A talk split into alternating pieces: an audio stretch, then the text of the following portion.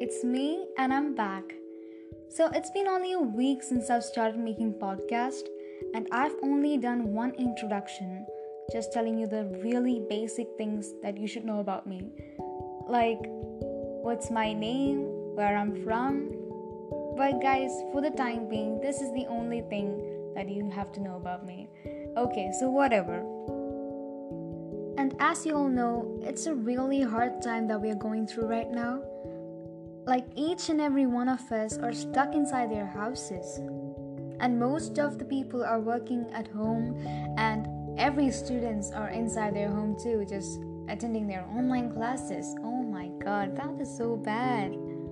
Like seriously guys, this is the time that students should be out there in their colleges or their schools just exploring their life and just living their lives and embracing each and every moment. Like, seriously, like, I am one of those unfortunate students. This was supposed to be my first year at college.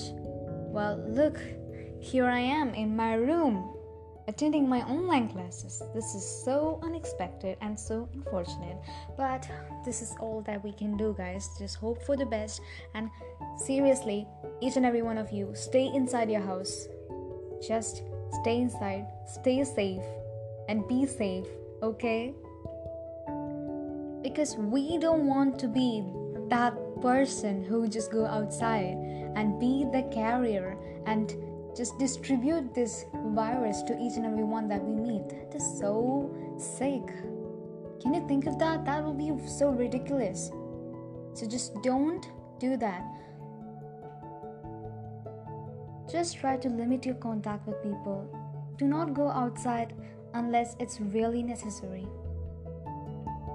And most importantly, do not isolate the people who are affected by the virus support them and give them all the positive encouragement that you can give them. And you know, positiveness can bring us out of any adverse situations. So stay safe, stay calm, stay positive, and remember, this too shall pass.